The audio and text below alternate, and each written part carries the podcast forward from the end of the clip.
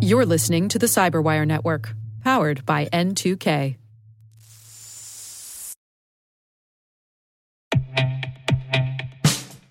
And now, a message from Cyberbit. Mastering cybersecurity is like mastering a sport.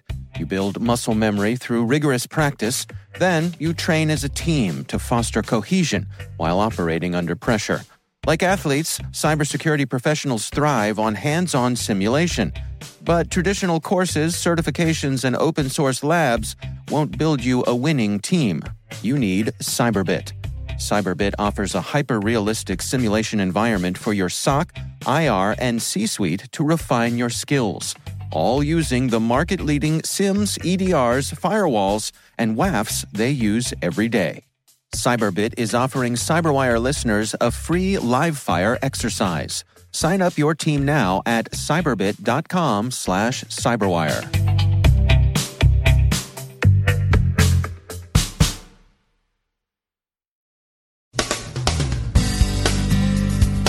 Shadow broker exploits are now found more exploitable. Cryptocurrency miners are recognized as a problem. MacUpdate sustained a brief infestation last week, and a new Android mining campaign takes a page from Mirai's playbook. The Smominru botnet rakes in $3.6 million. T Mobile warns of SIM hijacking. The comment period's been extended for a NIST special publication. A new pay card skimmer's been found in Pennsylvania stores. And there's been a tsunami false alarm on the U.S. East Coast.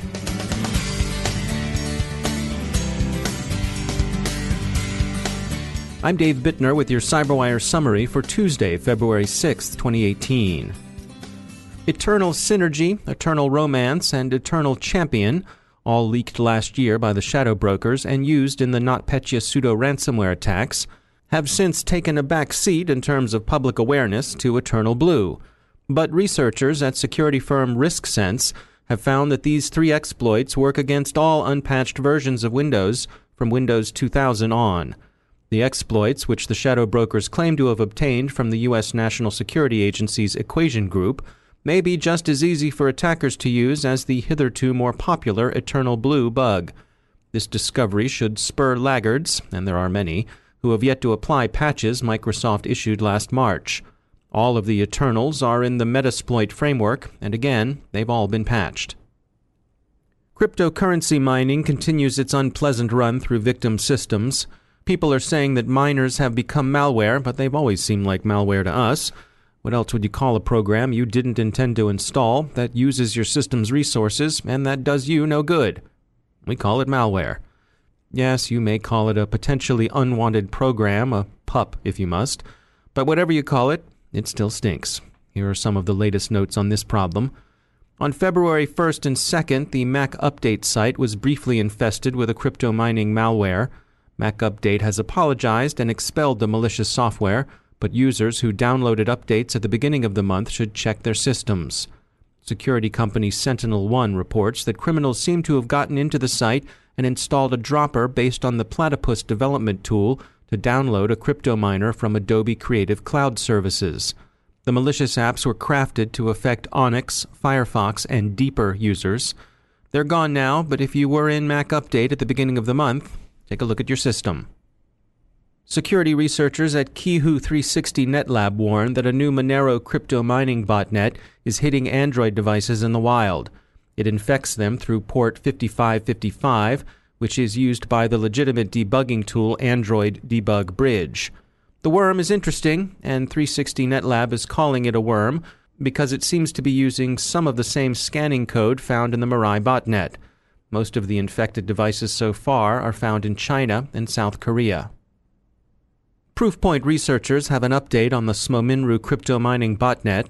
By the estimates the security firm has compiled, the hoods behind the botnet have now amassed more than $3.5 million in Monero cryptocurrency. T Mobile has issued a warning of an active SIM hijacking campaign. The warning takes the unusual form of a mass text message. In the phone number port out scam, the crook either calls a phone provider or visits the store to request a new SIM card for their victim's phone number. Once they have it, they can further exploit the victim. Most carriers will give their customers a phone passcode or a PIN to help protect them against this fraud. We hear regular reports of Amazon S3 data buckets being inadvertently left open to the world. Woody Shea is Chief Technology Officer at Covata, a data security firm, and he provides some background on why this problem is more common than it should be. Yeah, I guess it's the law of averages, right?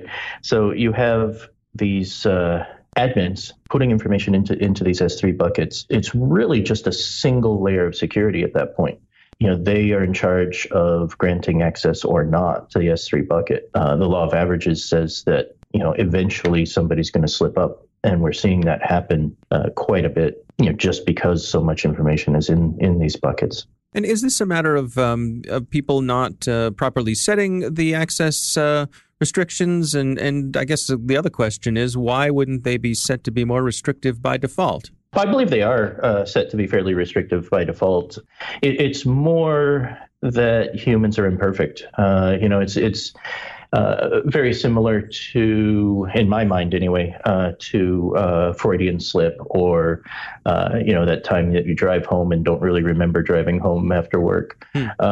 you know, at some point, somebody's going to need access to that information and you're just going to go on autopilot or make a mistake or, and open it up to the world. And I mean, there's just so many people using this and so much data in there. It's it just has to happen. Uh, you know, there's there's no other alternative. Just law of averages, right? And so, are there folks out there actively searching out for these uh, open buckets so, so that the notion of security by obscurity doesn't really apply anymore? Yes, yeah, and that was um, uh, sort of where we started the VP of security here at Covata and I were talking, and uh, you know, he ended up posing a, a, writing prompt to me. He said, "There's so much stuff on the internet here. You know, how are people finding these uh, S3 buckets that are open?" And the answer is um, there are a number of tools starting to come out that you know specifically for scanning S3 buckets, but uh, the bucket naming convention is, is very similar to, uh, um, possibly identical to uh, subdomain naming, and there are definitely many tools out there for scanning for subdomains. You know, that's actually where I started. Was uh, okay, let me collect these tools and see how easy it is to find exposed data, and it turned out to be way easier than I thought. So, if you're someone who's using one of these S3 buckets, is there an easy way to activate a, an additional layer of protection for yourself to protect yourself against yourself? Yes and no. Uh, so that's that's a really complex question, I think. Uh, so, so, what you really want, and, and what we saw, you know, in um, previous years, if you will, is layers of protection. You know, on premises, you had the firewall, then you had system permissions, and then maybe you had uh, permissions within the application that the that the system was, you know, and those might be mutually exclusive depending on how the application's set up. Um, but you had at least two layers. So if you accidentally opened things up on one of those layers, the other one would be there. And and traditionally it would be two different people controlling those two layers, right? You had your your network admin managing the firewall, and then you had your data owner or uh, system admin managing the access controls on the application. In the cloud, uh, we're we're really not seeing that second layer. Now the S3 buckets you can uh, but it's not very intuitive, and everyone just sort of by default has access to the multiple layers. Um, and I would say uh, cloud services on, in, in, as a whole are moving towards this, but they're not there yet. Uh, but you really do need those separation of duties. You need uh, you know one person sort of providing swim lanes if you will right? Here is a group of people that you uh, might uh, want to share with or you're allowed to share with and then the data owner within that okay, this file will actually go to that person. And yes, that's within the swim lane, so that's allowed. And it's just not quite there yet. So what happens is if you have access to AWS systems, you also have access to the AWS uh, firewall. So it's hard to maintain those separations of duties. That's Woody Shea from Covata. Apple and Cisco have partnered with insurance giant Allianz in an arrangement that will give Allianz customers lower cyber insurance rates if they use certain Apple and Cisco products. U.S. federal agencies and their contractors prepare to implement NIST information sharing guidelines. NIST special publication 800 171 was intended to take effect on January 1st of this year, but the deadline for figuring out how to comply has been extended. NIST is now taking comments from the public on SP 800 171 until June of this year. Attention, Pennsylvania shoppers. Take a look at that pay card terminal before you swipe, especially if you're using a debit card.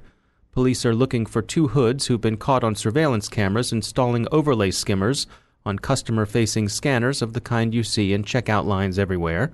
The two crooks were seen putting them in place at a few Aldi's supermarkets. The card skimmers are thin, convincing, and snap on in seconds. They steal debit card pins. Retailers should remind their people to keep their eyes open. And finally, a couple weeks ago, fumbled tests of emergency alert systems in Hawaii and Japan resulted in false alarms of a missile launch, presumably from North Korea, that set off brief, fortunately minor panics. They weren't the results of cyber attacks, but they did expose problems with the systems. There was a similar oops this morning on the U.S. eastern seaboard when a National Weather Service test of a tsunami warning system found its way into AccuWeather and other outlets. Parents and children in the mid Atlantic states who were checking for advanced word of school closings in response to tonight's expected ice storms, were instead surprised to get an alert telling them to hightail it for high ground. It was all a mistake and quickly retracted and corrected. We've looked out the window and can report there's no tsunami surge up the Chesapeake. Not yet. Sorry, kids, you'll have to wait for that promised ice storm if you're hoping for a day off.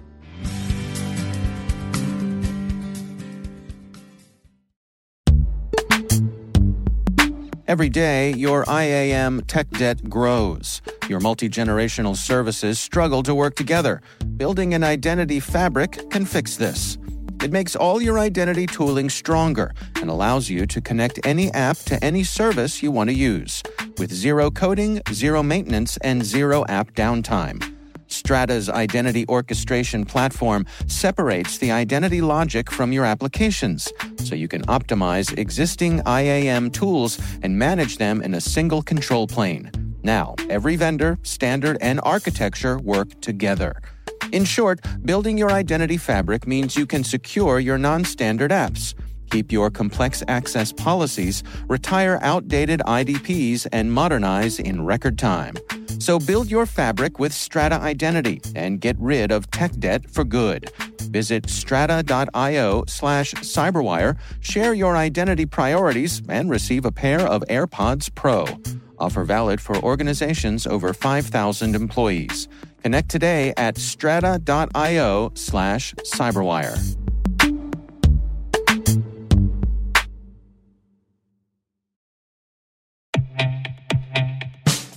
And now, a word from our sponsor, Syxsense.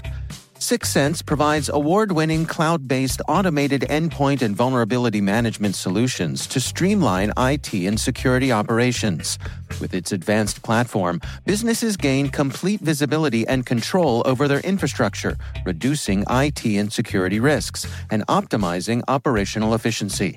With Syxsense, you'll get real time alerts, risk based vulnerability prioritization and remediations, and an intuitive automation and orchestration engine so you can focus on your core business goals. Confident in the knowledge that your enterprise is secure, compliant, and running smoothly. To learn why enterprises choose Syxsense, visit syxsense.com.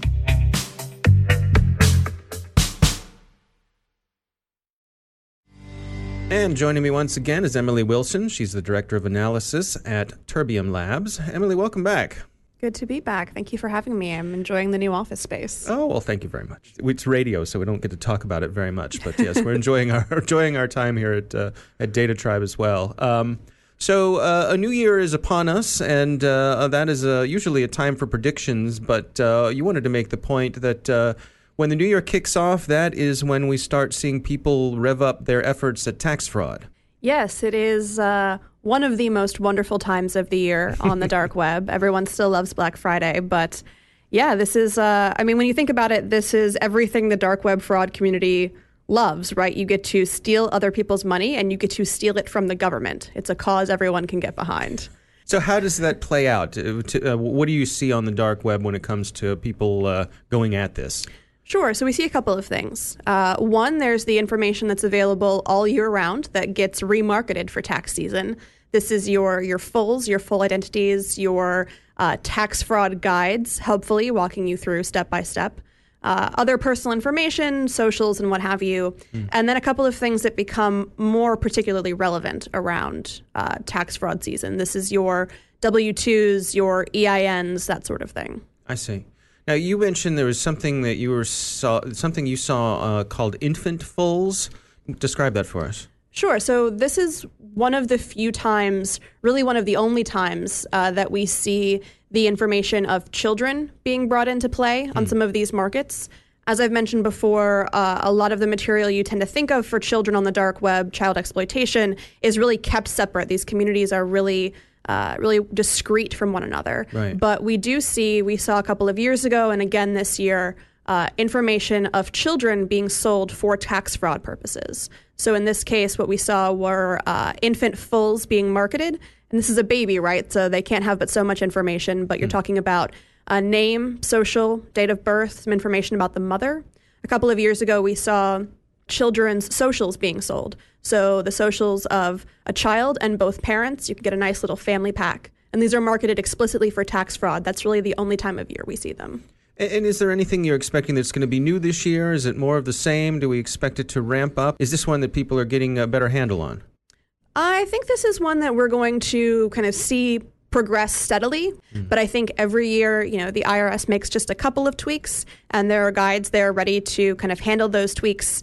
And really, there's not a lot that can be done about it. That's the hard thing. The only thing you can really do is try and get your return in before the criminals get to you. And even then, it's luck of the draw whether or not it's your information they have on hand. Wow.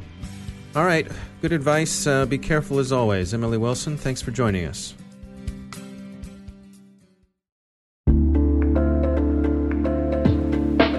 Are lengthy security reviews pulling attention away from your security program? With the largest network of trust centers, Vanta can help you streamline security reviews to win customer trust, save time, and close deals fast. Proactively demonstrate security by showcasing key resources like your SOC 2 or ISO 27001 and provide real time evidence for passing controls. And when a security questionnaire is required, Vanta takes the first pass for you. Visit vanta.com slash cyber to take a self-serve tour. That's vanta.com slash cyber.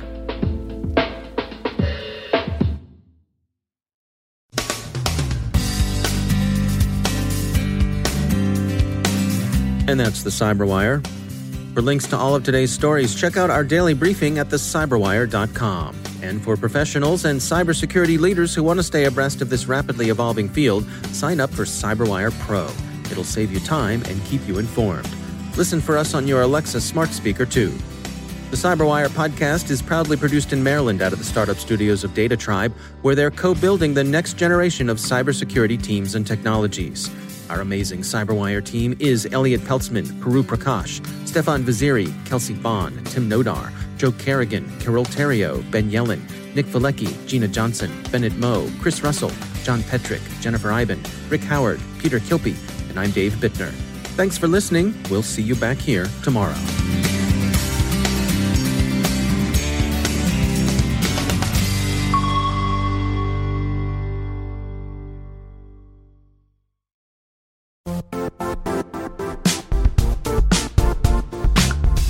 And now, a word from our sponsor, Zscaler, the leader in cloud security. Cyber attackers are using AI in creative ways to compromise users and breach organizations. In a security landscape where you must fight AI with AI, the best AI protection comes from having the best data. Zscaler has extended its zero trust architecture with powerful AI engines that are trained and tuned by 500 trillion daily signals. Learn more about Zscaler Zero Trust Plus AI to prevent ransomware and AI attacks. Experience your world secured. Visit zscaler.com slash zero trust AI.